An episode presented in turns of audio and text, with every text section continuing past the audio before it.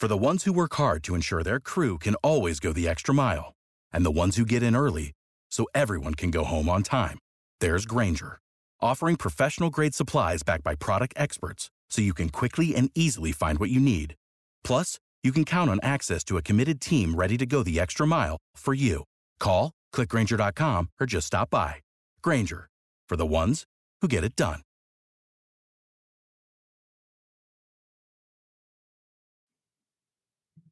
Duval, welcome into the Gen Jag podcast. I'm Jordan de Lugo, joined as always by Jeremy Markoski. Today, we've got a bunch of good stuff for y'all. The boys are back. The players returned to the team facility yesterday, Monday, April 11th, uh, for the start of the offseason program. We'll get into that. Little Travis Etienne injury update, some other topics of note on that front. Draft talk. Is Travon Walker the next Aldon Smith? Dylan Moses was waived by the team. We had a couple guys signed their free agent tenders, so there's a lot to talk about. We'll get into all that and more here on the Gen Jag podcast. Jeremy, what is up, my brother? I am doing good, man. I am doing good. Like you said, guys are back in the building, which only means one thing, and that's football's back. You know, we got a long way to go to the regular season, but I feel like once those spring workouts and OTA start to hit, you kind of get that that that smell, right? You can smell the football coming back. Everything's starting to feel right again. You start that off season trek. So oh, it's yeah, good. That fresh cut grass. That fresh cut grass. I don't know, man. They they got Monster Jam coming up soon, so I, or if that didn't pass already. So I don't know if they got the grass getting cut right now just yet. But well, took a drive past the stadium the other day. Not at the know. practice field. Not at the practice field. You are correct. Do they have turf out there? Construction going on before they had, or was that real grass? At the, it was real grass. The, was it real grass? Yeah. But yeah, so the guys are back in. Everything's good, and uh, you know, just looking forward to seeing what you know everything everything will come of the Doug Pederson era. What I'm really focused on though is getting me a jacket like Jamal Agnew had because that thing, that jacket was fresh, man. I need one of those. Oh yeah, oh yeah. Uh, I've got myself a couple throwback um, like sweaters, crew neck type things. I do not have one of those starter jackets. Those are just I need that. I need level. I need some retro Jags gear. I don't have anything from my you know, my days as a kid. I, all my retro yeah. stuff obviously I'm I'm a much bigger human being than obviously I was back then just in general, but I don't have any retro gear. I need a couple retro hats, man. Like you said, a starter jacket, windbreaker, something. Yeah, and I'm working on uh working on doing some more throwback type stuff over on our uh, on our shop online. So hopefully we can we can help you with that. Oh yeah, we can help ourselves with that. and uh, obviously, there's a bunch of people in town that sell like vintage stuff that you can find. Um, so yeah, follow us on Twitter at Jeremy Markoski for Jeremy, myself at Jordan de Lugo, Generation Jaguar at Generation Jag, and of course check out genjag.com for all the latest Jaguars news and analysis and Duval gear. We do have the Duval throwbacks, um, the sweatshirt and the uh, t-shirt. People can find right now. It's not quite the same swag, but it has that '90s t-shirt. Um, kind of vibe to it. You can check that out, but nothing quite as impressive as that starter jacket Jamal Agnew was repping. Not gonna lie. I need a T-shirt with like the. You remember the old um, Miami Subs? You remember that place? Yeah. You remember those cups that they had?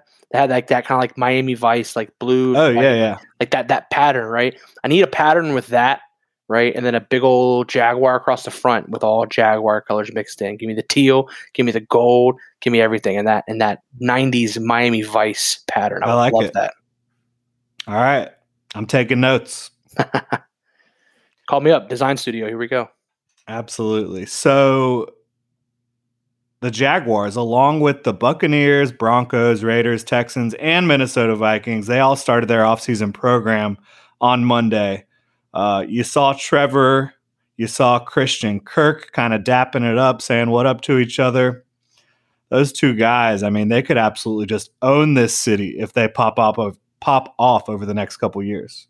Oh, most definitely. And I mean, you have everything right there for the taking, Trevor and Christian. You have everything right there for the taking, right? Hopefully they paired these guys up. Hopefully it's a dynamic duo, but you can only go up, right? The, the franchise has been so far down for so long. Any gleaming hope of success, you know, will reignite everyone just like it did in 2017. Obviously, we know how that ended. It didn't really carry over, but the city's for the taking, man. I mean, you can just step in and become that guy, and the city is yours. You will own Jacksonville. You will be the king of Jacksonville. And honestly, when it comes down to it, there's a lot of other places that, you know, I think would not be as rewarding as Jacksonville when it comes to kind of being that guy in town. There's a lot of things to do here. There's a lot of, uh, I guess you could say, things you could take advantage of, some perks of living in Jacksonville. They can take the city. They could be the guys. Absolutely. Um, and yeah, they, the tradition isn't here, you know, the same way it is in Pittsburgh and other places. You had those guys in the late 90s who absolutely were studs. Um, some guys in the early 2000s to mid 2000s, but I mean, Jalen Ramsey, he came in and he was everything. And of course, that didn't work out. And I, I don't necessarily blame him for that solely, certainly. That was a team effort botching that. But um, yeah, if you come in and you put in, put in a few good seasons in Jacksonville as a quarterback and a wide receiver, like I said, the city is yours. So right now, the team is not able to hit the practice field. Uh, they're able to get into the meeting rooms. They're able to rehab. They're able to work out, but they're not hitting the practice field. And when they do hit the practice field, uh, a lot of that is going to be over at Episcopal. Um, at Episcopal is not their main campus, but their campus uh, a little bit further down Atlantic um, and, and, that's where they're going to be able to practice and, and take the field while their current practice facility is being turned into kind of like a football mega complex where it'll have locker rooms, meeting rooms, weight rooms, practice fields, everything. Um, so they're not going to be able to utilize that until later on, but uh, that's going to be a huge, huge piece to to the football puzzle in Jacksonville. But for now, we're just doing the meetings, just getting in the weight room, all that good stuff. And then voluntary mini camps, April 26th to April 28th, right? So right before the draft in less than three weeks. April 26th is exactly two weeks from today. Um, then you got OTAs May 23rd, 24th, 26th, and then May 31st through June 1st, June 3rd, June 6th, June 9th. Uh, and then mandatory minicamp June 13 to 15th. Then they'll break, and then uh, late June, late July, you'll get into training camp, and that's really that's where it, where it all starts coming to a head, where you really start figuring out some things about your football team. Yeah, we are well on the way there, one step at a time. I cannot believe the draft is already this close. I mean, it's it's kind of like months of talk and and obviously not it, has been months since the Jaguars knew they had the first pick, right? We, we've known what's been going on for a while, but once you kind of start, you know, the turn of the calendar, Super Bowl ends, right? That's when I think that the talk really starts to pick up and you really start to gain that traction. So it's been a long road. We're finally here, but man, I feel like it flew by. It always does for me because I'm just, you know, day, every day. Yeah. You know, um, or that daily show you got going on now yeah, if you guys haven't checked that out, I mean, it's on your podcast feed, it's on YouTube. We obviously share it on social media, but Duval Daily, I've been um, putting out for the last couple weeks, just kind of a quicker, um, shorter version of the show where I can just jump into some quicker topics and uh, get you guys some more content, some more good content, quality content. That's the goal there. Always, always quality contact with you, Jordan. But I, I couldn't pass up a shameless plug there for you. Appreciate it. I love it. Dylan Moses was waived. Um, we've talked about him. I know a lot of Jaguars fans just on social media, on Twitter, have you know been in my mentions, been in a lot of mentions. Like, what's up with Dylan Moses? Uh, well, now we know the Jaguars have decided that continuing to try to rehab that knee that he injured in 2019, um, trying to you know get him back to where he was or somewhere close to that version of himself, where he was one of the best linebackers in the country at Alabama. Uh, they've decided that that's no longer in the best interest of the football team. obviously very disappointing for Moses, who at one time, had first round buzz, certainly day two buzz as a as a draft pick, went undrafted in 2021, and the Jaguars they they worked with him all last year, and they've just decided time to cut the cord, unfortunately. Yeah, it's definitely unfortunate to see a young guy like Moses, you know, his career most likely come to an end. I mean, you might find another team that'll take a little bit of a rehab flyer on him, but there's more to that story than obviously we all know.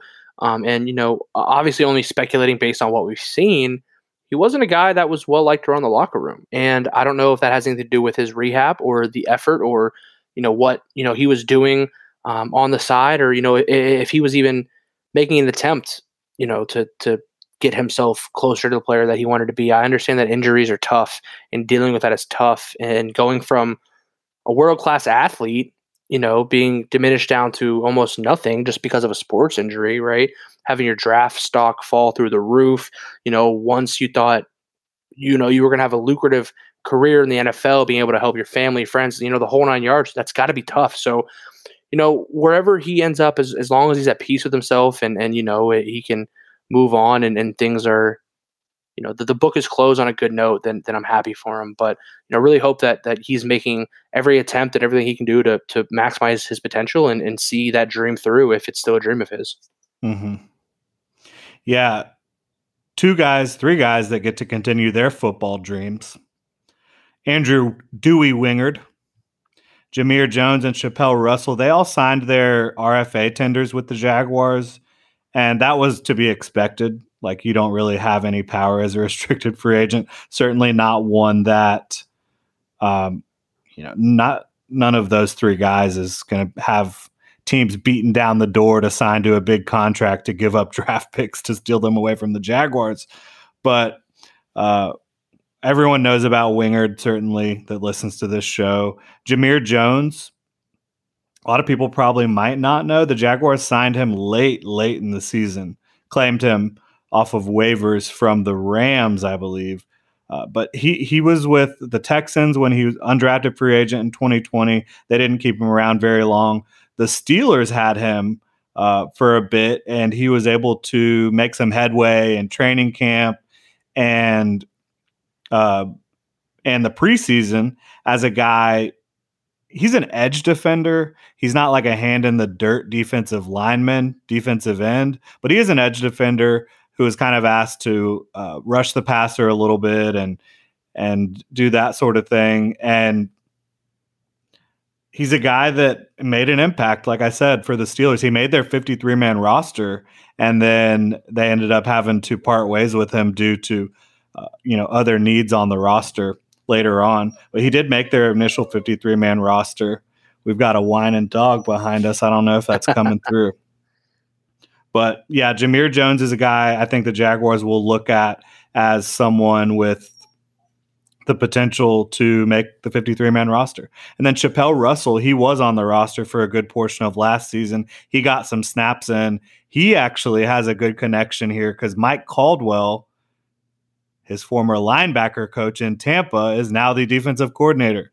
So Chapelle Russell should have a good shot of sticking around uh, at least through the initial cuts and stuff. And it'll be tight, you know, at the end when you get to the 53 man roster. But he should be able to stick around at least on the practice squad unless someone snipes him. Um, and talking about those two guys, they're both classified as linebackers. Dylan Moses is gone. Myles Jack is gone. Foye Oluokun is in. Linebacker group is going to be interesting now. Yeah, I took the words right out of my mouth there. It's it's, it's going to be interesting. It's going to be a complete overhaul, right? We're going to see a lot of new faces. Um, we saw a lot of Damien Wilson and Myles Jack last year, and they're both gone. So you know there there are needs and there are holes there. This could bode well for Chapelle Russell, um, especially if they're you know if he's a guy that they think that you know could potentially come in and produce. You've got a coach who has familiarity with you and hopefully can get the best out of you. So that's always a good position. And you know for for Wingard, as much as we like to joke around and and you know you know take little digs at him and stuff, at times you know yes he, he was very very very poor on defense, but uh, you know in his defense he has been somewhat of an impactful special teamer in the past, um, especially on kickoffs. uh, and punt coverages and stuff here and there. So, you know, unfortunately for him, this team was not very deep. And, you know, whether it be poor coaching decisions or just true lack of talent, he saw, you know, himself uh, carry a lot of field time last year. And, you know, it wasn't the best for him. So hopefully now with the depth that we have, um, especially in the secondary, maybe he can get back to being a core special teamer for the Jaguars. Yeah, hopefully he can just focus on that aspect of his game because if he's in the game for you at safety, your defense is not going to be operating at full capacity, especially not in the AFC South, uh, where you saw him just trying to avoid tackling Derrick Henry and Jonathan Taylor. That's just not going to fly. Yeah, and and and look, man, would I try to tackle them too? Absolutely not. But I'm also not in the NFL, so you also haven't made two point six million dollars over the last three years. And I'll tell you and- what, I will take two point six million dollars any day to let Derrick Henry run through me. So whenever we're ready to set that up, uh, Derrick Henry is close to home. Maybe he's in town. Let me know, Jacksonville Jaguars. You could pay me just as much money. You can actually pay me a lot less money uh, to actually even attempt to try to tackle him. So let me know whenever you're ready. I mean, I think the people would pay to see that too. Hey, right? I'm I'm a man of the people. Start a GoFundMe. Let's get the funds. I will let Derrick Henry run. I'll, I'll, try to tackle him. I'll let him run straight through me. There's a lot of things I would do for 2.6 million dollars. Like you said, yeah, it just it wasn't a good sight, right? When you see your supposed to be strong safety coming down in the box and kind of just olaying a guy at the goal line. I mean that that's tough to come back from.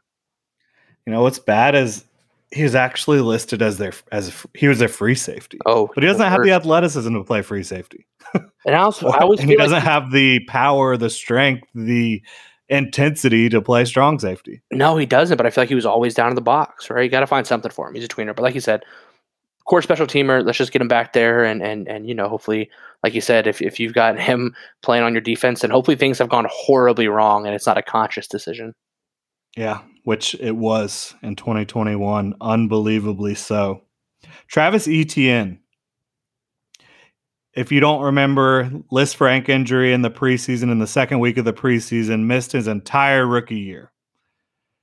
He is now feeling 100%. Uh, he said that he three weeks ago was feeling 100% but according to like the doctors and what they're allowing him to do he's 85 to 90% uh, he is running full speed, doing almost everything at this point, not doing all the weight on the squat rack yet, but he should be ready to go before training camp. Uh, and he says he wouldn't even think that he had a screw in his foot if he didn't know it was there. Uh, so, very exciting news for a running back the Jaguars took with the 25th overall pick. They had huge plans for him in 2021 in that offense. And I think not having him in 2021 and not having DJ Chark, who of course has moved on to the Lions, how much did that impact their offensive game plan? I think it I think it you can't overstate how much it was. No, and, and I would hope that it affected their game plan, right? It's your number one wide receiver and your first round draft pick. If you if that didn't affect your game plan, then you were making the wrong decisions in regards to personnel anyway. Um, so can't wait to have him back. The Lisfranc injury, though, you know, it just it, it's still something that no matter how right you feel, no matter how you know full go you're ready to be, it could linger and it could pop up at any time. And it's a stress injury, right? So the more stress you put on that foot, the worse it can be.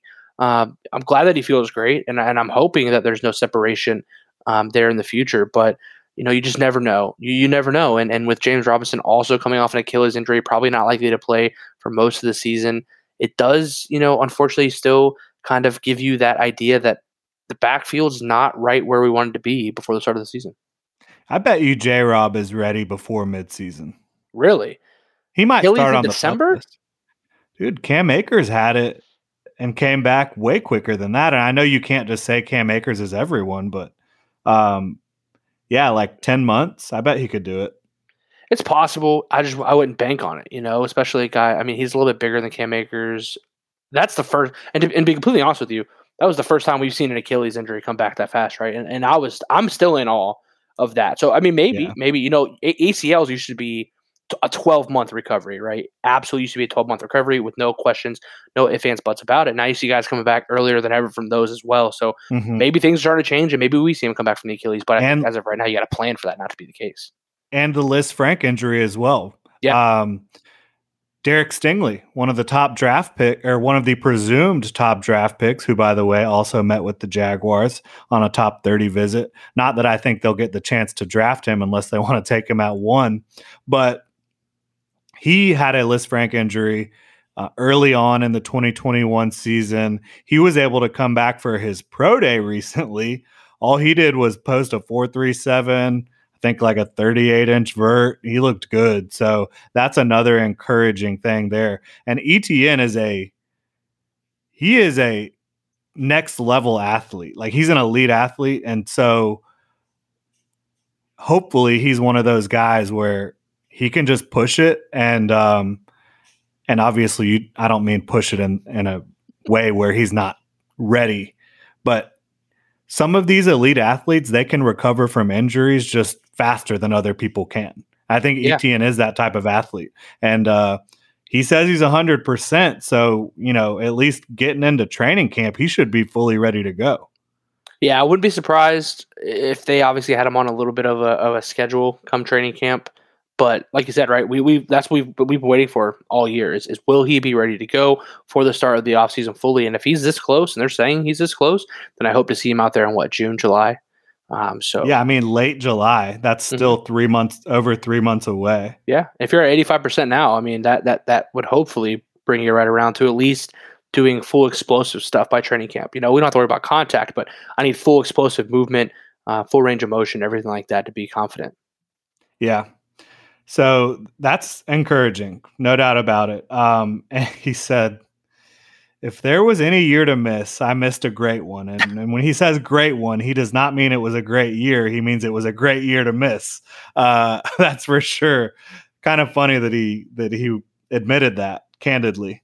Yeah, I think the the demeanor, I think everything has changed uh, in that locker room and, and, in the building, and I think we've kind of started to to figure that out over the past um, couple weeks. I know Doug, uh, Dougie P has, has made a couple, um, you know, off-branded comments about you know things that happened around here in the past and, and how he's going to be a better coach than Urban Meyer and all these sort of things. So I think after the shock kind of you know wore off and everyone kind of realized like, holy hell, we just went through that. Like now you can kind of look back on it and just laugh and be like, holy crap, what kind of situation were we in? You know.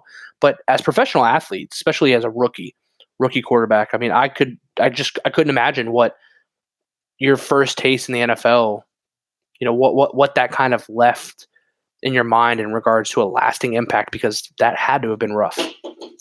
Yeah. And Trevor Lawrence, he said it today. He kind of took three weeks or so after the season, didn't run, didn't work out, didn't do anything, didn't throw passes to just decompress uh, and he said today, there's no word. You can't put one word on what happened last year besides distractions.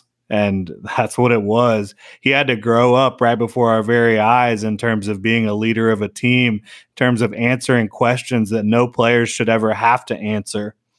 And he did it with great poise. He did it with great confidence. Uh, he's just one of the one of the most grounded and humble and comfortable with themselves type of type of players, franchise players that you could ever hope for. And that came through again today in his first opportunity to speak with the media, you know, with the offseason program going. Yeah, he's so even keel. It's wild. And the only reason why I bring this guy up in comparison is because you mentioned him earlier. But the last real star that we had in Jacksonville was Jalen Ramsey. And I'm not saying Trevor Lawrence is a star yet, but just because he, he was the first overall right just because he's the first overall pick and he's here to save the franchise right he's going to be in the limelight. He's going to be a star. He's not maybe an nfl star yet but he's everywhere. Billboards commercials everything right? He's a marketable guy. He's a face you're going to see. And they he's the leader of the team bottom line. Oh absolutely. There's 100%, no question about it. 100 after what after what happened last year he is. I mean he might not have had to take on that role in a different situation, but he is now. He took on that role, and that's what it is. One hundred percent, and and the team is going to respond. I think better to him. Um, we'll see how that translates. But just the polar opposite, you know, in regards to type of star, type of personality between Jalen Ramsey and Trevor Lawrence. Um, you know, it's just it's something. It's a little bit refreshing. Um, and you know, I I was always a a I wouldn't say it was anti Jalen, but it definitely left a very uh, negative uh, negative memory of him in my mind for for some time. But when you're a guy like Trevor Lawrence is, right, and and you are just on a pedestal because of the position, because of the situation, everything like that, and to be able to still lead, be cool, calm, confident, collected, it, speaks volumes. And I expect him to wear that C on his chest for a very long time. Yes. Um, if Brandon Linder was the first Gold Star C, would not be surprised if Trevor Lawrence is the second. I mean, he should be, unless there's just someone that that has been a captain the last couple years that could get there prior to that. But who would that be? The only one that I think would have an up upper hand on him would be Marvin. Marvin was the captain last year, right? Marvin Jones? Yeah, was he not? He's not going to be on that roster for four straight years. No, no, I don't think he will either. But I'm just saying Yeah, the only person that's that what I'm tenure saying. over him, I think, Yeah. would be Marvin because Myles is gone. But they got it the same year together. So oh, you're right. You're right. Yeah. hundred percent right. Myles is gone. Brandon Linder's gone. I mean, Rayshawn Jenkins was voted a captain. I doubt he's going to last that long. Um, we'll see. Seen crazier things. We have seen, We've seen crazy crazier things. So No doubt. And I'm not a I don't want to hate on Rayshawn Jenkins. I do like his personality. Like he's fun. Uh fun to interview, fun to be around. He brings energy on the practice field, but he's just got to be better than he was in 2021 and from a lot of uh, from a lot of different angles. especially Um, mentally. Yeah. But yeah, if there was one year to miss, I missed a great one. There is no doubt about that, Travis Etienne. Now, Shaquille Griffin, he says he'd be down to play inside. He'll do anything. He said he'll snap the ball, he'll punt. He does not care. And that's Shaq Griffin's whole aura, right? Like his whole mindset. He is all about doing what he can for the team. And uh, I just love that guy. Him and Trevor are so positive. When you look at, and I don't want to just drag Jalen Ramsey and Leonard Fournette and the guys like that. But when you look at the vibe coming from the building from now compared to then, uh, you know, those guys they didn't have the support they needed with the coaching staff, with the quarterback, all that stuff. But it is a different vibe when you look at the energy and enthusiasm and positivity that Shaquille Griffin and Trevor Lawrence and even Foley Fatu Fatukasi has clearly been that type of guy since he came into the building. Um, all these guys, Jamal Agnew, it's just positivity. And um, I love seeing that personally. I think it's more sustainable than a kind of me mindset. But look, Jalen Ramsey and Leonard Fournette, they both have Super Bowl rings. Yeah, yeah, you, you definitely can't knock them for that. I mean, they they went on and and they reached the mountaintop. So the biggest thing though that, that I see, and I know you mentioned it right before we got on here, was like you said, how positive everyone is, and just that these guys aren't guys that are going to put their head down. These guys aren't guys that you are going to put into a funk. They're always going to be positive. They're always going to be looking towards the next play, the next thing. What can I do next to help my team, to help my teammates, to help Jacksonville, everything. And when you have a full team of guys like that, I think like said, it makes things a lot different. The vibe is different. I think your road to success, your path to success, it's different. Um, if everyone's on the same page and you know we've all got the same vibe going on. Now, can you know the two different types of locker rooms coexist? Absolutely, but you need the right structure. I think the biggest thing from 2017 was a lot of volatile, uh, uh, volatile personalities. Uh, not necessarily in a bad way, but just strong, volatile personalities. And there were some bad, there were some good, um, some flashy, and some just kind of nasty. But when you're able to kind of piece a common locker room personality together and and then get strong leadership and support from a quarterback from a guy that you know leads the team leads the offense and has a power position in the locker room that changes a lot of things. They had to bring other free agents in in 2017 to kind of balance and lead that locker room i.e Calais campbell. Um, you know who did a great job malik jackson guys like that who did a great job. Um, but it was a little bit more of a volatile locker room and, and you know tensions boiled over. So a little bit Yeah, more and that wasn't just the players.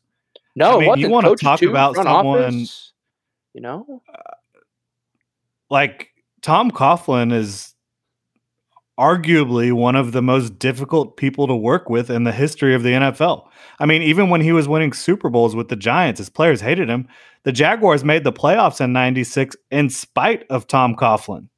Like, I'm not saying he did a bad job coaching X's and O's, but those players hated him. They wanted to show him that they, like, we can do this without you. Yeah. Uh, so, and look, Tom Coughlin is what he is, and Doug Marrone is what he is. Uh, that was just that was not a positive locker room, and that was not a, in my opinion, professional locker room. And I think as much as the power of positivity can help if you have a bunch of guys that are like that. And Doug Pederson is a very positive guy, but he's also a professional guy. And I think a lot of these guys are too, um, in terms of their approach to being a teammate, their approach to their craft, um, the way they're going to listen. And Doug Pederson is going to demand the respect from them because he's been there. Trevor Lawrence said it today. He was a quarterback in the NFL. He has won Super Bowls or he has won a Super Bowl as a head coach. He immediately has credibility and demands respect. And he's going to continue, in my opinion, to earn that credibility and respect. Whereas, you know, the last guy that was here just avalanched from I think when the when the players originally got here, they were excited about Urban Meyer, his past, his ability to win championships, but they quickly realized just how terrible of a situation it was. Instead of having coming in on a high note and, and then having it all devolve like you saw with Urban Meyer, I do not expect that to happen with a Doug Pederson led football team. No, I don't expect that either, and and it can't happen. It can't happen because that would set the franchise back again. We'd be out of this cycle and on to the next one. It cannot happen. But um, yeah. you know, like you said, he he hasn't just come in and demanded respect. He's earning respect, and respect is always earned. And he's he's earned it everywhere he's been. And Urban Meyer, I don't think I don't even want to talk about Urban Meyer right now. Um, but Urban Meyer did not respect the people he was working with. He expected to get respect instead of trying to earn it. And Doug's just not that guy. Uh, Doug Pederson is not. Now, getting back to some of Shaq Griffin's comments, he said he's pumped to have Darious Williams and Christian Kirk in the building, uh, both of whom were his uh, divisional rivals when they were all out in the NFC West Darious Williams, he was like, you know, Darious Williams got a pick against us every game, it seemed like. And so having Darious Williams in the building as a cornerback that can uh, be a sounding board and someone that, that Shaq Griffin can learn from, and Darious Williams can learn things from Shaq Griffin, and Tyson Campbell can learn things from both of them. I think that's huge. And then he said, you know, Christian Kirk scored a few touchdowns on him back in the day, and he's happy to be lining up against him on the practice field instead of on Sundays. Yeah, and and you know you hope that that dynamic can carry over, right? The competitiveness, um, you know, guys want to be better than each other, and they know that. And I think that the history between some of these players, like you just mentioned, is going to go a long way, especially in the offseason, right? Darious Williams may have got a, couple over on on Arizona um, in years past, and now they're on the same team, and Christian Kirk can kind of get that that uh, payback, but in a in a team building and bonding way. And and I think when you can breed competition naturally rather than having to force it, which I feel like a lot of times last year it was almost forced, you're much much better off. Mm-hmm. Yeah, I agree with you. Um, maybe the most interesting thing, maybe because Shaq Griffin is incredibly interesting. Just his interviews, his press conferences, they're fantastic. He said they need one more scary guy on defense to take pressure off Josh Allen. What do you say to that? I mean, define scary.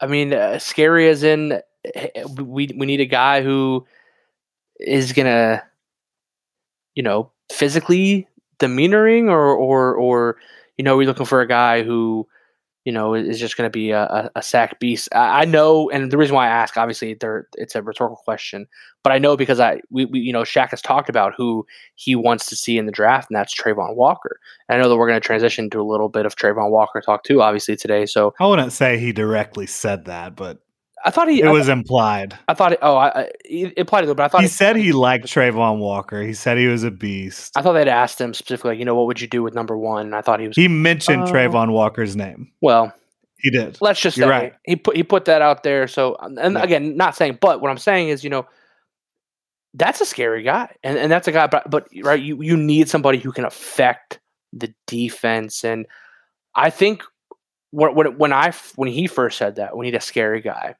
I didn't I didn't think that we need a guy who not saying that we don't need an edge rusher because we obviously do, but he they want a nasty guy. They want a guy who's going to bang down there in the middle and get dirty and, and, you know and blow up bodies. And I think Travon Walker is that guy. If that's what you're looking for. If you need another nasty piece, a real powerful, scary, nasty piece, that's Travon Walker. You just got to find Barry out. in the lead, baby. Yeah. What'd you say, Barry? What? You're burying the lead. We got to talk about him next segment. Oh, we're gonna get there. We're gonna get there. We're gonna get there. but yes, we we need some. You need somebody scary, and, and not necessarily just Travon Walker, but you need that nastiness. You need kind of an identity, kind of a.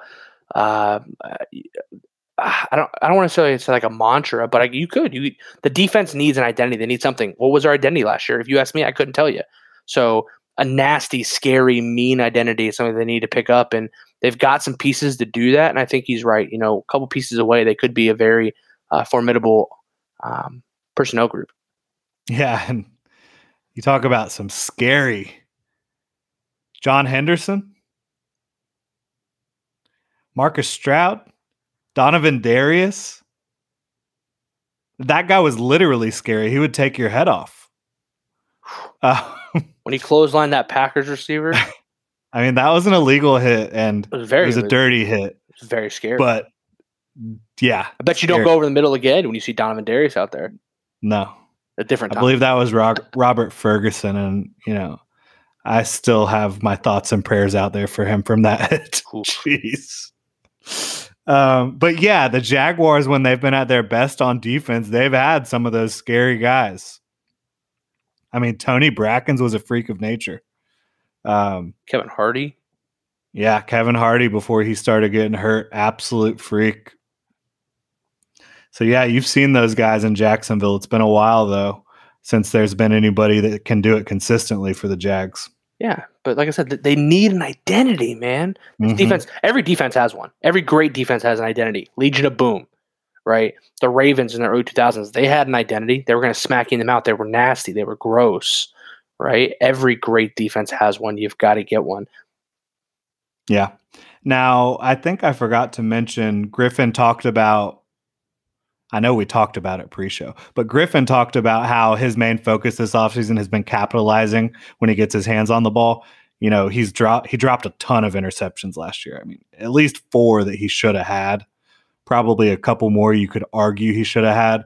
So he said you could throw a tennis ball right now. I'm going to dive for it. My kid's throwing his toys across the, across the uh, living room. I'm diving for it. I'm diving for everything. I'm trying to catch everything.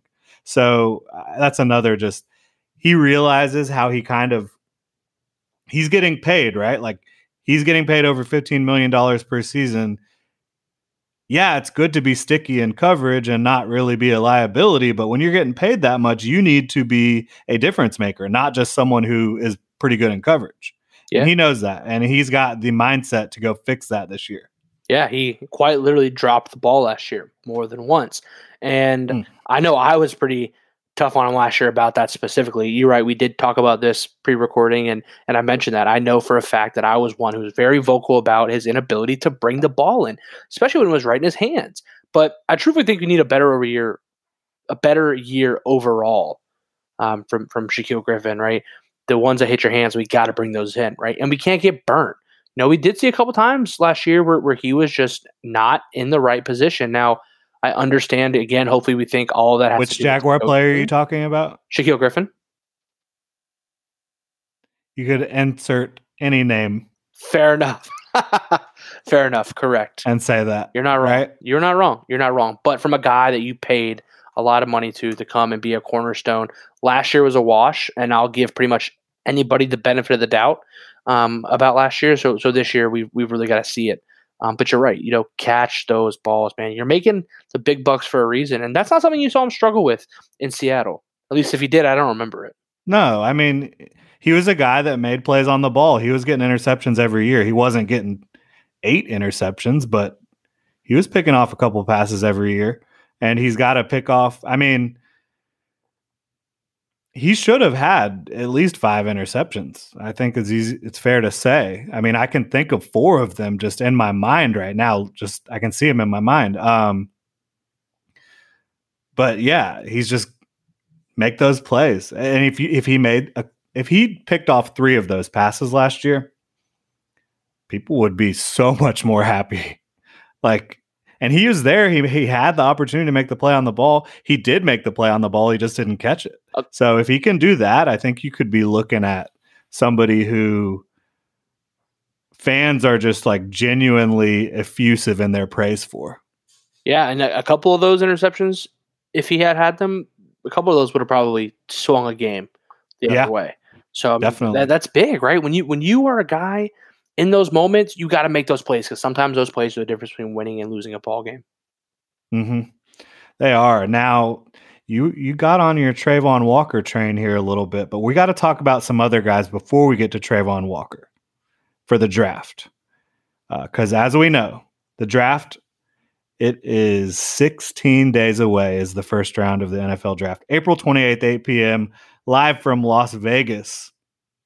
John Metchie visited the Jaguars, according to the Schultz report. First confirmed meeting with a wide receiver by the Jaguars, or at least a top 30 visit.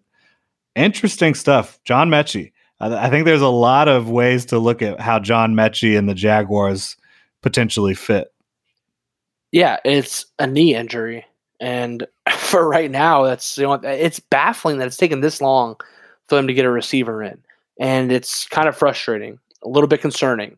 Um, I, don't know if it's because they feel like they have thoroughly scouted the other guys, or maybe don't need to waste a visit on some of the other guys. But when you have a need as big as we do at wide receiver, especially with the production we've gotten in the past, you would think you'd have a couple more than one wide receivers at this point in for pre-draft meetings. Yeah, um, let's see. I, I what you just said made me think like how many pre-draft top 30 visits do we have confirmed? I'm seeing like 15 ish. There's probably been a few more that have not been reported. But so if you look at it that way, certainly there's more room to add receivers, right? To that to that top 30 list. You can get 30 guys in. Um, so we'll see before the draft just how that all plays out. But I agree with you. The Jaguars should be interested in talking to receivers, like as many as of them as they can. I know there's other needs on the team, but if you want to make sure that Trevor Lawrence doesn't have any excuses, uh, you want to make sure you give him everything you possibly can. Yeah, you need to go get at least at least one receiver who you think can become a starter. Yeah, and it's no slight to Metchie. It's no slight to John Metchie, but he's not going to be able to help this team this year. I mean, right. maybe a he's, little bit later in the year, but he suffered the torn ACL in the SEC championship. So that was December, maybe. Was his really in the SEC championship? That was a little bit before that. Yeah. And so he went down to the SEC championship, and then Jameson Williams went down in the college football playoff.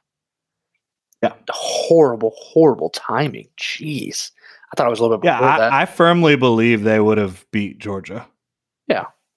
I really 100%. do. Jameson Williams, he's playing that game. It's it's not even. I don't even think it's and Metchie. Well, they didn't have him already for that one, but yeah, yeah. No, that's what those guys, Yeah, they had those guys. I really do believe they would have won that game. Um, but yeah, so when will Metchie be healthy? He thinks he's going to be ready in June for good to go. It's like what seven months, eight months, November, so, December to June five, six months. Oh, seven if I guess you count that. That is that is a short stretch. I know that's short. It's crazy. Um, but could he be ready for the regular season? Maybe. That's something that the Jaguars medical staff, um, they got to try to sort that out, right? But when you talk about John Metchie, the player, which I think we've probably talked about him on the podcast before, I like him. Um, I don't like him at like 33. But if you're talking about drafting John Metchie in the third round, this is a guy that can run routes. He's 5'11, I think buck 95. Uh, really good route runner, good speed, um, just kind of a he he played the game like a pro in college. Now the one area that bothers me a little bit about his game, I think he just let a few too many balls hit the ground. Um, and it's not like a glaring issue. I think he dropped 8% of his career targets, which isn't a horrible number, but it, it's not great. My target range there for when I'm looking at guys is five to seven percent makes me feel really comfortable uh, with your ability to catch the ball. And of course, it's not just about the numbers. You watch the games. Um, he had struggles against Kaiir Elam down the field, trying to reel in some of those passes. But like I said, I think he's a route runner that's going to get open at the next level. Is he going to be a number one receiver? That would shock me, honestly. But if he is a really good number two or three receiver in the NFL for a long time, I'm I can see that for sure. Yeah, well, the last thing you want to do is come to Jacksonville and have any more drop issues. That will be a quick way uh, to sour your welcome very fast, given yeah. the drop issues we had last year. But I got a question for you. So if I tell you this, John Metchie is guaranteed to play next year, will be 100%, and will be back by week blank. What week would it have to be for you to take him? In the third round? No, 33. Like let's say like he's he's Oh, I wouldn't take him at 33. Even if he was c- completely healthy. No. Really? Yeah. You don't think he, think, he would have been a top wide receiver before the injury? He was definitely up there on that list before that injury. Absolutely. Top 5 well, at least. Yeah, I mean I never viewed him as that personally. Um Okay, so first I two think, rounds. I think pre-injury for me, he would have been a mid second round pick. Okay, so first two rounds then. Like, because I, I agree with you. Third round is where I would start to slowly feel comfortable taking him because of yeah. But if, but if you if you think that you know round one to two was his original normal projection, which is fine, what what does it have to be for you to to take him within that first two rounds? When will he be ready? Like what or by when would he have to be ready by for you to feel comfortable with that? I just wouldn't. Even I wouldn't feel comfortable ever. taking him at 33. No, no, no, no, no, no, not at 33. Just in general, first or second round, first or second round, because you said right that he had a, a let's say mid second round grade. Would you be comfortable yeah. taking him in the second round at all? Yeah, if I was a team in the mid second round to late second round, and I felt comfortable with him being ready, like really 100%,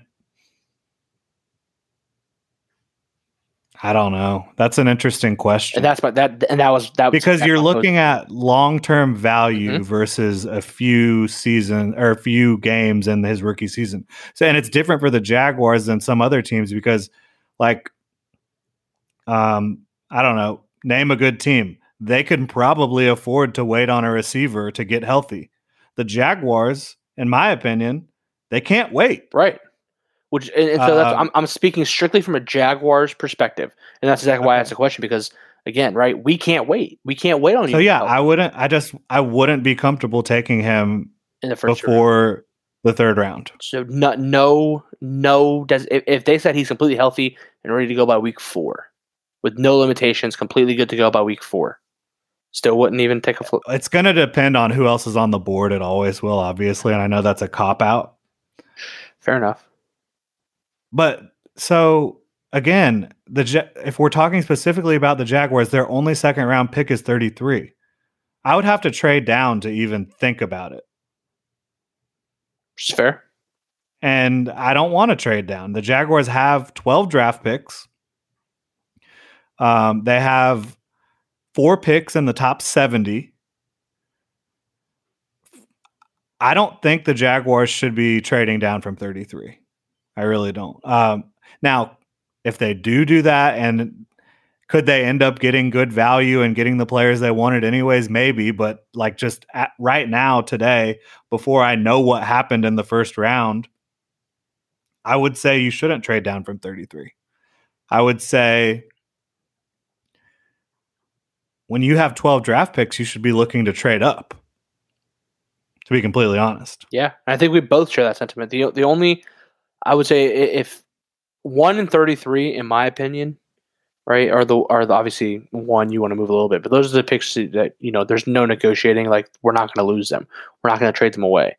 I'm okay with moving I down still from trade one. Right. No, no, no. I would, I would, I would be okay with with moving down with one in between one and seven, right? To, to within the first seven picks, and now I'd be okay with trading down from thirty three as long as it's forty and above, and you get two first or two second round picks for it. Say that again. The only way I'd be willing to trade one was if I was moving back within the first seven picks. Yeah, yeah. The only way I'd be willing to trade 33 is if I was moving down inside the top 40 with two second round picks. So if I got another second round pick in return from whomever I'm trading So with, two twos for your top of the second. yep, two. two twos for 33. It could be a late yeah, one. I don't could think be fine, a team it's would do within that 40. probably. And they might not. They probably won't. You're right. But, but I'm just saying that that's what it would take Yeah. for me personally to move number 33. Because, like I said, we only have one one second round pick. Um, so moving from 33 is I, I just you're not in a position to do that. You you got to take the best player available in the top of the second round. Yeah, and I wouldn't trade. I would not blame them for trading up from 33 Absolutely. to get back into the first. Please do. And now normally, now normally I don't really believe in trading back up into the first unless you're trying to go get your quarterback. But when you have 12 draft picks and you have your superstar quarterback that you need to give weapons that you need to build around that you need to give him a defense that can actually, you know, force turnovers, play more consistently. Uh, you yeah, I wouldn't blame them at all for doing that. Um, What's wrong with trading back up into the first? value, like if you're doing it for a position that is not in a not a high value position, which of course, of course, quarterback is the highest value position. If you're not doing it for a position like quarterback or maybe edge rusher, maybe offensive tackle, I just don't really see the value unless you have a surplus of picks, which the Jaguars do. Fair don't enough. see the value. Yeah, fair enough. I don't. I don't Curious. think bad teams can afford to get aggressive and, and not take a lot of um, throws at the dartboard. Nah, I disagree. The. Jaguars have plenty of throws at the dartboard, so they can afford to get aggressive. Okay. That's my that's my thoughts on that. Yeah. So now, if the Jaguars take John Metchie at 65 or 70, I'm good with it. But not before that, because the gap between 33 and 65, it might not seem like a lot. Oh, it's the difference between a second and third round pick. To me, it's huge. Almost. And there's a lot of talented guys in between 33 and 65. For me, I think it's a huge gap. it's a huge gap, but there's a ton of talent. Yeah. That's what I'm saying though. Like if if someone's like, well, if you would take him at 65, why wouldn't you just take him at 33? Because at 65, he might be one of the top five prospects on my board. At 33, he wouldn't be in the top 20. Fair enough. Does that make sense? It does. It does. I'm gonna say that. You know, if there's anybody that you're looking at in your eh, for number 33, right? And anybody ever wants to try to argue that oh, if you're gonna take him at 65, you might as well take him at 33, then they're not evaluating. They're not evaluating prospects very well because that's 30 picks. That's a whole round of draft picks in Yeah. between those two players. If there's a guy, you should already know that. Okay, at 33, this is the legit possibility of, of players that are going to be around me. But a whole another round later, with every other team picking, you should not have a guy pegged for 65 that you have pegged for 33. You may get lucky, Right. and that guy from 33 or one of those guys from 33 may fall to 65. But if you're ever banking on, oh, just take him at 33 because, you know, if you're taking him at 65, might as well take him at 33, that is a horrible way to look Mhm. at it. Yeah, and I'll be honest, I I would be very shocked if the Jaguars were interested in him at, at 33. But I would be very shocked if they weren't interested in him at in the third round. Yeah. Trent Baalke loves getting these guys, and I know it's a freaking meme at this point. It's a joke that he just loves the injured guys, but he does.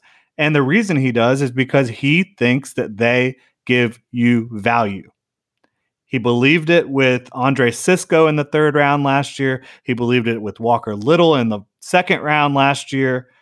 They give you value because, in his mind, John Metchie would have probably been a second round pick if he did not get injured. Yeah, the value is absolutely there if you hit on them, right? If they come back better than ever, or you end up with a guy like yeah. Marshon, not Marshon Lattimore, Marcus Lattimore, and a few others that he's had. Obviously, yeah. that, that man had way more knee problems than your average um, you know, guy coming into the league off yeah, ACL. I mean, but. he did it. Uh, Baalke did it with several guys where it didn't work out in San Francisco. Mm-hmm. Um, now, so far, with Andre Cisco, it's looking good. That was just a torn ACL. Uh, with Walker Little, it wasn't even an injury anymore. I mean, he had the torn ACL two years ago, but it was just coming off of a season in which he didn't play because the Pac 12 botched the COVID the whole COVID policy. Basically, they said they weren't going to play, and then they changed their minds. And then you have all these guys that are kind of in a crappy situation because they've been planning on not playing. Um, but yeah, like I said, John Metchie in the third, I'm on board for it. I think, I think Trent Baalke would be on board for it because again, he's going to see value in that. Yeah. Last now, last yeah, point I'll make for that before we move on because you have brought me around a little bit. I would be okay with Metchie the third, only if and only if he's not your first receiver taken off the board. Does that have any weight with you as well? Like if they're going to take that's him, that's fine. No, but I'm I'm serious though. Like, but but I I I expect him to address that position before. Not okay, I don't expect because they don't ever do what I expect them to do, but they need to.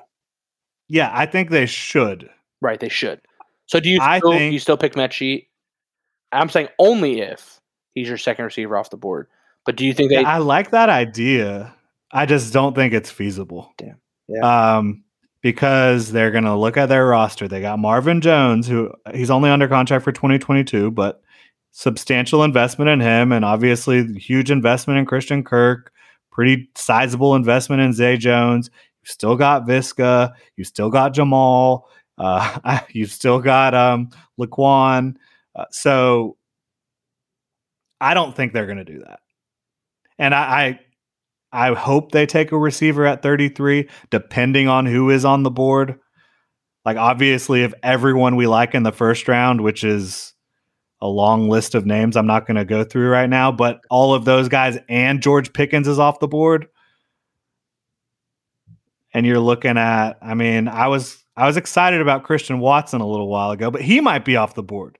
And the more I got into his tape, the more I saw some inconsistencies with the hands, the route running a little sloppy. He had an amazing, you know, pre-draft process with the Senior Bowl, with the combine, but I think that'd be a little rich for me. So yeah, it's going to be interesting. And then you don't know who else is going to fall out of the first round that you thought was going to be a first round pick we can jump into one of those guys right now who a few months ago nobody had in the first round, but now a lot of people are talking about him in the first round. Quay Walker, not Travon Walker, but Quay Walker, his teammate out of Georgia, the linebacker who uh, you know played a lot next to uh, Nakobe Dean, played a lot next to Channing Tindall. Both of those guys are going to be drafted highly. Doug Kyed of PFF, Pro Football Focus, he um, he did a article today about you know some guys that could go in the first round that maybe people aren't expecting to go in the first round. Quay Walker's one of them, and he said if he doesn't go in the first round, that um, there's a good chance the Jaguars would probably jump all over him at at 33, uh, which is this is a guy I have a late second on, but he screams Trent Baalke. He's got traits uh, he's got upside. Does he have the value at 33 as an off-ball linebacker? I don't see that. But uh, but Doug Kyed says if Walker doesn't get taken in the first round, then the Jaguars are a team to watch at the top of the second. Then he has a scout's take, which is just like an anonymous scout. Love him, prototypical size with the versatility and big upside. Excellent athlete, but he's still developing his overall instincts and anticipation. I would agree with that stuff, um, but he's really still developing, in my opinion, upstairs. So 33, I just think that's a bit raw. I'm sure you probably haven't di- dived too deep into him, but I guess what I would like for us to discuss really about that is everybody wants wide receiver at 33. I would not be shocked if it ends up being a linebacker, especially with the moves the Jaguars have made this offseason. Yeah. And with the value that I could I could believe Trent Baalke would perceive the value of some of these guys at 33. Yeah, and, and you're right. I, I can't necessarily speak for his play. I've seen a little bit of it, but I haven't really dove into his tape yet. Um, I've really gotten through most of the, the top linemen and a couple of the edge guys, so haven't really gotten that far down yet. But if he becomes a consensus first round guy, right, and it's it is common knowledge that he is a first round grade, then you can't be mad if they take him at 33. Yes, I want a receiver. I will scream to the mountaintops, and I don't care if he's there. If he's there and George Pickens is there, I would still take George Pickens time and time again, 10 out of 10 times. I would. But you can't fault the value. And, and, and this is obviously the, the Jaguars' idea of value um, does not seem to be consistent with the NFL uh, average uh, thought on value, uh, obviously, as you can tell. But in a hypothetical world, if the value's there, you can absolutely take him at 33. If he's a first round linebacker, and he's a guy you can you can plug in and change the game immediately. And with all the moves they've made in the linebacker room, as you mentioned, like releasing Myles Jack, um, you know Damien Wilson has gone on elsewhere. The Jaguars are going to probably look into um, really seriously improve that room through the draft. And if that's a guy who, again, consensus around the league is he's a first round guy and he makes it to 33, then you've got to weigh your options. Yeah. Maybe for next week, we should have you take a look at him yeah, I can do that. Because um, I have him, like I said, I have a late second on him. I don't think his instincts, I don't think his pre draft or pre draft, excuse me, pre snap um, diagnosis, I don't think any of that is terrible. I think it's decent. Uh, he didn't become a full time starter, you know, until later in his career, like all the Georgia guys. But uh, I just don't see him as a first round linebacker. Like as a first round linebacker, you have to be a good athlete and you have to be smart as hell. You have to know what the quarterback is doing. In my mind, before the quarterback is even knowing what he's doing, sometimes I know that doesn't really make sense, but you get what I'm trying to say, right? Uh, you have to know what's going on. You have to be brilliant. Um, you have to be the communicator. I think there's two guys that fit that mold, and it's Devin Lloyd and and Quay Walker's teammate, Nakobe Dean, Walker's a better athlete than most of them when you're testing them in shorts and you see it pop up, but uh, on tape, but not as consistent, not as ready, in my opinion, as those two guys. Um, Texas DB Josh Thompson, our guy John Shipley over at the Jaguar Report, he reported this. Had a meeting with the Jaguars today. He's interesting because he's got, and that was a Zoom meeting, 4 4 flat, at the combine, and then he tested really well at the Texas Pro Day. Physical against the run, uh, played a lot of off coverage, a lot of zone coverage. I think that sounds like a guy that could make sense for a Mike Caldwell defense. I have no idea what range he's going to go in because he's going to be 24 when the season starts. Uh, so that's going to impact his grade. He's not like some super polished cover corner. So I'm thinking he's day three or UDFA but that's a guy the Jaguars clearly have interest in after that Zoom meeting today. Yeah, not a guy that I've seen a lot of either. Um, but something that kind of came to mind a little bit while you were kind of discussing that was how heavily, at least from the outside looking in, it seems the Jaguars are focusing on defense when we know the glaring issue is offense and we know that it's so important for Trevor to take a step forward. And it's not baffling per se, but it is a little bit. I do question it a little bit. I'm not exactly sure why there seems to be this disconnect, at least from my perception, and it may not be the same for you. um, that that we're pushing so hard for the defensive side of the ball.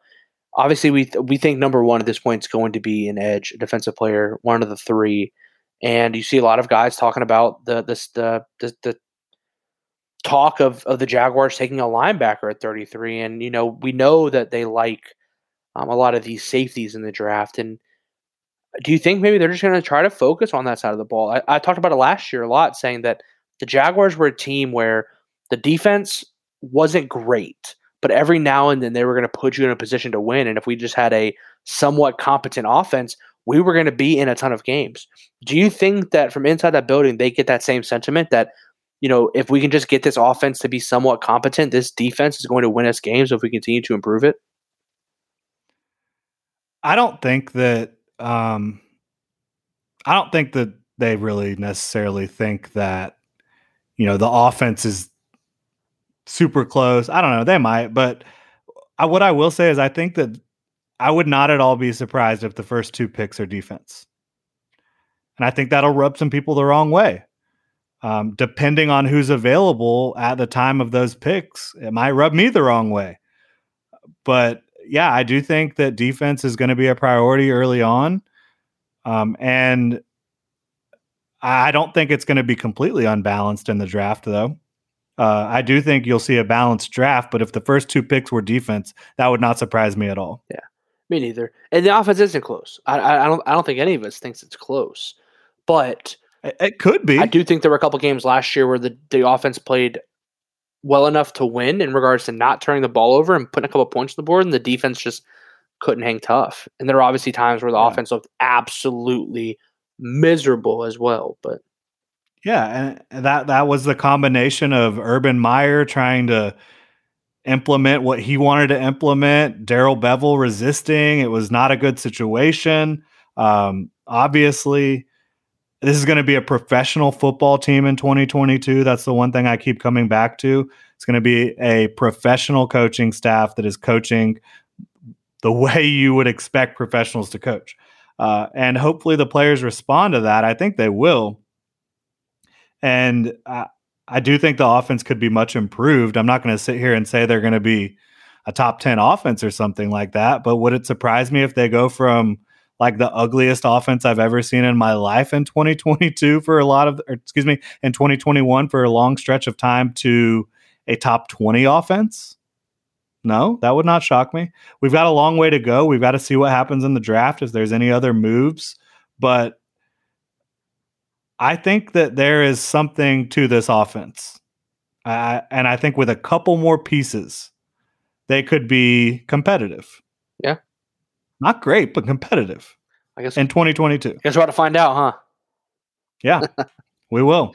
Now, I want you to talk about Travon Walker a little bit. I think you had a little bit of a take on Twitter earlier today. Hmm, which one? We had some rankings here. I saw oh, okay. Evan Neal's name. Yeah. I saw Travon Walker's name, Aidan Hutchinson. Oh, I'll talk about this. I love this. Okay. Perfect. I know what I'll get into that. Absolutely. So again, Neal for me, and I've always been. Uh, this has been my take since day one. It's not going to change. I, have I've kind of wavered back and forth, but Neal is number one, right? By far number one, and I would take Neal over anybody in this draft, and it's not particularly close. Um, but me too.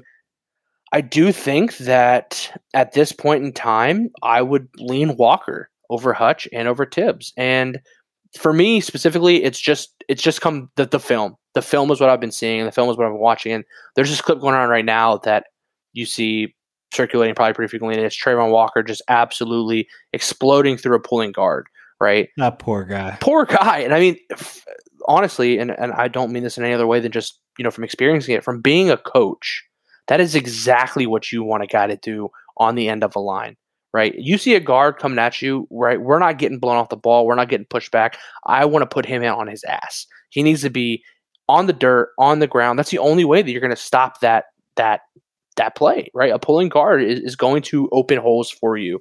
Seeing Travon Walker bring the intensity, bring the attack to that guy was was great, and that's uh, something I've seen a lot of in his film is the physicality. Right? Did he rack up a ton of sacks? No, he didn't. But every time you see a play in the backfield with Travon Walker on the field, he's most likely there. He's disruptive. He's powerful. He's strong.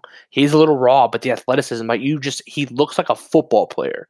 And not to say that Hutch and Tibbs aren't, because I've seen great things from both those guys as well. But the consistency in the play and the consistency in the motor, I think, is, is what I've seen for Travon Walker the most. And people want to talk about his sack numbers, and I get that, but you don't have to have sack numbers to make the defense better, to really, um, you know, have a a impact on the overall way that an offense will scheme and attack towards you right? Aaron Donald does not rack up the most sacks in the league every year, but he is by far one of the best mm, defensive he players. Up a lot of he them. does, and it's an enigma because he is completely different than any other interior lineman. And I don't want to say that Trevor Walker is anything close to Aaron Donald because he is a freak. But you see the ways that Aaron Donald can affect the game from inside with his hand in the dirt when he's not rushing the passer or he's not necessarily putting the pressure on the defense. Aaron Donald was double teamed at a, at a rate of 60% last year. I saw a chart today 60%. And the man is still putting yeah. up those kind of numbers. So I think your main point right there is, though, that it's not all about the stats. He makes an impact off the stat sheet. Right. When you start to have to allocate resources towards Travon Walker and game plan towards Travon Walker, you can open up the other side for, for, for Josh Allen. You can open up. And it's not only just that. So you know, there there are so many things that, that this guy can do for you. Sorry about that. I got a little bit of a, Twitter notification there as we speak, actually. Um, but you know, you've got to look at things outside of the numbers, and I feel like that's the biggest thing people aren't doing. Also, when you're watching this this film, a lot of people don't do is you've got to look at the quality of play. Yeah, Hutch looks great at times, and I've seen a lot of sacks where the offensive line play was just really subpar very, very poor, hands down, guys lunging, stuff like that. So yeah, it looks great when you've got this guy making all kinds of plays all over the field and and you know racked up 14 sacks last year. But I will say some of those guys that you're talking about, they're going to be drafted at the end of this month, and they might be, but but it doesn't They it doesn't change the rep. When I see Aidan Hutchinson get a sack and everyone's like, "Look at this guy, look what he's doing," and I watch an offensive lineman with his head down lunge forward on a pass protection, like the the the balance is off. Everyone knows that. Like you've got to look at these small things. So, but just again, so kind of to, to kind of wrap it all up here. I know I've been talking here for a minute, kind of just spit in my mind, but oh, I wanted you to absolutely. Travon Walker, the way that he attacks the ball, attacks an offense. I mean, I, I think is great. And as of right now, if you're going to go interior defensive lineman, defensive lineman in general, interior defensive, and I, and I, and I'll and I, am going to get there because I realized I said that without kind of explaining that. So I'll get there in just a second. I would go Travon Walker with this 3 4 scheme that we are going to see, having a big disruptive end on the inside with his hand in the dirt is more valuable than you think, than people will realize. That big defensive end keeps everything inside, can help keep plays between the tackle. Um, and you can still generate pressure from his side as well. It's, it's and he'll do that, fast. by the way. He will. You haven't really talked about that run defense as a whole. His run defense is not a projection. Like he's ready to be an elite run defender from day one. Absolutely. And you see it. You see it. You see it on that on, on that one clip that I'm talking about that I saw over the last few days. He brings the boom. There's some things you want to see. He is raw. Technique is not great at times. But even when he lacks technique, he still makes a play. And that specific take right there that I was talking about, you will see when he comes to make contact, his hands are low off the ball. He does not come off the ball with his hands up. His hands are down, but he's able to get those hands up, still bring the boom, bring the contact, and still blow that guy right off the ball, right off the line of scrimmage. It was very great to see. Other guys, you can tell, um, you know, in certain plays where their technique lacks or their motor lacks, right? They kind of have a step back. I'm sure there are plays in there that you guys will find or you can find of Travon Walker having poor technique or poor motor or something like that, and you can put on that screen for me. I'm not saying it's not there. Every prospect. Every prospect has it. But the consistency and the way that he affects the game in a different way is something that really, for me, when I've been diving into his tape over the last probably about a week and a half now, since you know we kind of started. Obviously, a couple months ago, you know, not a couple months ago. It's been a little bit from now, but kind of that that narrative kind of started to get pushed our way a little bit over the last week. It's kind of really you know ramped up a little bit, but that's what I've seen lately, and and I wouldn't be mad about it at all.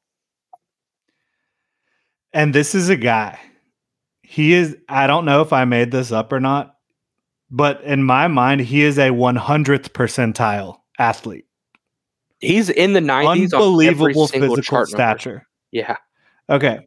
He's six foot five and 272 pounds with 35 and a half inch arms. That's incredibly long. 10 and three quarters hands, huge hands, powerful hands. All that is great. Runs a 4 5 140, 36 vertical, 123 broad. He ran a three cone drill faster than most receivers. His 20 yard shuttle was good too. His comparisons on mock draftable, they're Peyton Turner, Janarius Robinson, Ziggy Ansah, Preston Smith, Danielle Hunter, Joe Tryon, Emmanuel Ogbah, Jadeveon Clowney. Do you want to know what all those players have in common? Yes, I do. NFL production. um, look, he is an incredible athlete. He is a great run defender, both strong side and weak side, because he can hold up at the point of attack um, against tight ends and you know kind of hold up against a double team with that length and strength. And he'll also chase you down on the backside. So he's ready there, but the pass rush is such a projection. Yeah. And you can take you look at a lot of these guys that didn't really produce in the pass rush department in college, and then they become great pass rushers in the NFL. Uh, Danielle Hunter's one of them. One of those comps that you've got for the athletic profile. Joe Tryon as well. Uh, but still, at number one, that scares me. It does. It does. I, truthfully, I think anybody not named Evan Neal scares me at number one. Kyle Hamilton yeah. wouldn't scare me as a player, but the value is not there at number one. I can't take a safety number one overall, especially with what I've got in the room right now. Mm-hmm. But uh, truthfully, any of those edges, any of those guys, they're going to scare me. Yeah, absolutely are. And, and I hear you. You know, every, everybody has a drawback, right? But my thing is with Travon Walker right now, his drawback is not the physical specimen that he is, not the athleticism, not the uh, ability. Nothing. It's just the numbers. Oh, he didn't get enough. Yeah, I mean, in theory, in theory, you can coach him up. You cannot make Aidan Hutchinson's lo- arms longer. You just can't do it. Exactly. You can't make him a more fluid athlete. Um. So yeah, I get what you're saying. I still would take Hutchinson first. I mean, not first overall. I would take Hutchinson before I would take Travon Walker. I would take Kayvon Thibodeaux before I take Travon Walker. And I would take Jermaine Johnson before I take Travon Walker. But that's just me. I, I said it earlier. Um, the show I did today, Duval Daily, was all about Travon Walker, the comparison to Aldon Smith. Um, but that's me. But let's you look at Trent Baalke's draft history. Aldon Smith pops up, which I don't think is a great comp. The comp there is the fact that Trent Baalke's making the pick, and both of those guys had incredible length coming out. Yeah, but Aldon Smith was just a freak show in terms of his hand use. Six five, Walker is not there. Absolutely, just a physical specimen, a physical freak. And if it wasn't for the off field issues, Aldon Smith may have been one of the best pass rushers in NFL history. He had 33 and a half sacks in his first two years. Yeah. Yeah. People but forget. Look, Smith was a much better technician. As a as a redshirt freshman at Missouri, he racked up 11 and a half sacks and he did it with length and hand usage. You know what I'm doing? And he was a good week? athlete. He was a good athlete. I will have a comparison. I said, well, you know what I'll do before next week because you now you've sparked my interest.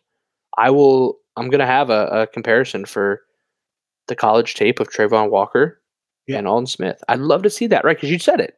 You know, it, I want to see the physicality. I want to see what's physically there in regards to the hands, everything, and see where that compares. Because, like you said, you can coach guys up certain things. Yeah, you can coach guys up and, on technique. If he's got the hands, if he's got the motor, he's got all that kind of stuff, right? Like you said, you can't stretch out Aidan Hutchinson's arms. You can't you know, if if if the motor is your issue with Tibbs or you know whatever it may be, there's certain things you, that you can't factor in, that you can't change. But physicality yeah. and, and and the freakish athletic numbers that he's putting up, I mean, scary. It's a scary yeah, guy. We're both Evan. Yeah, we're both Evan Neal at one guys here.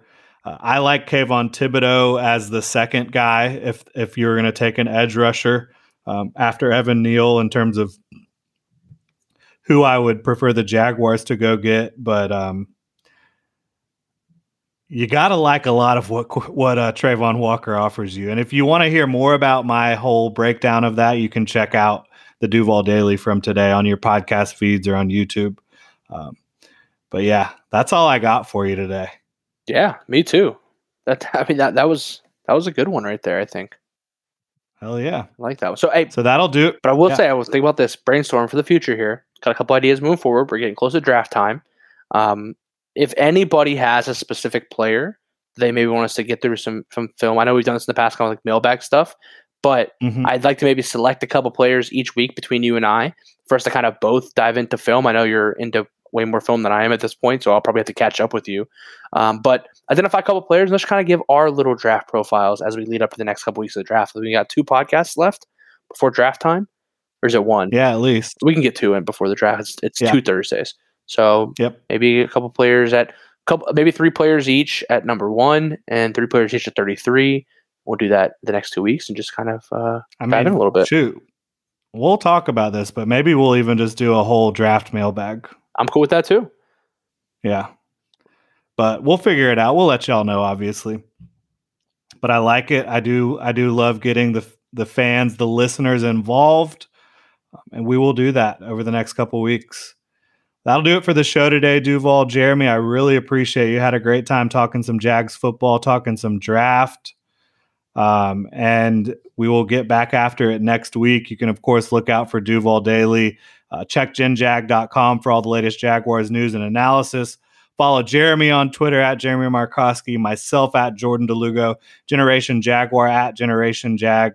And if you can, please like and subscribe the new YouTube channel. It's at Gen Jag. That's where you can get the Duval Daily videos. Um, obviously, you can listen to them on your podcast feeds as well, but we're really trying to push that YouTube channel. So if you appreciate what we do, go check it out. Hit that subscribe button. It'll really help us out. And enjoy the rest of your week, Duval.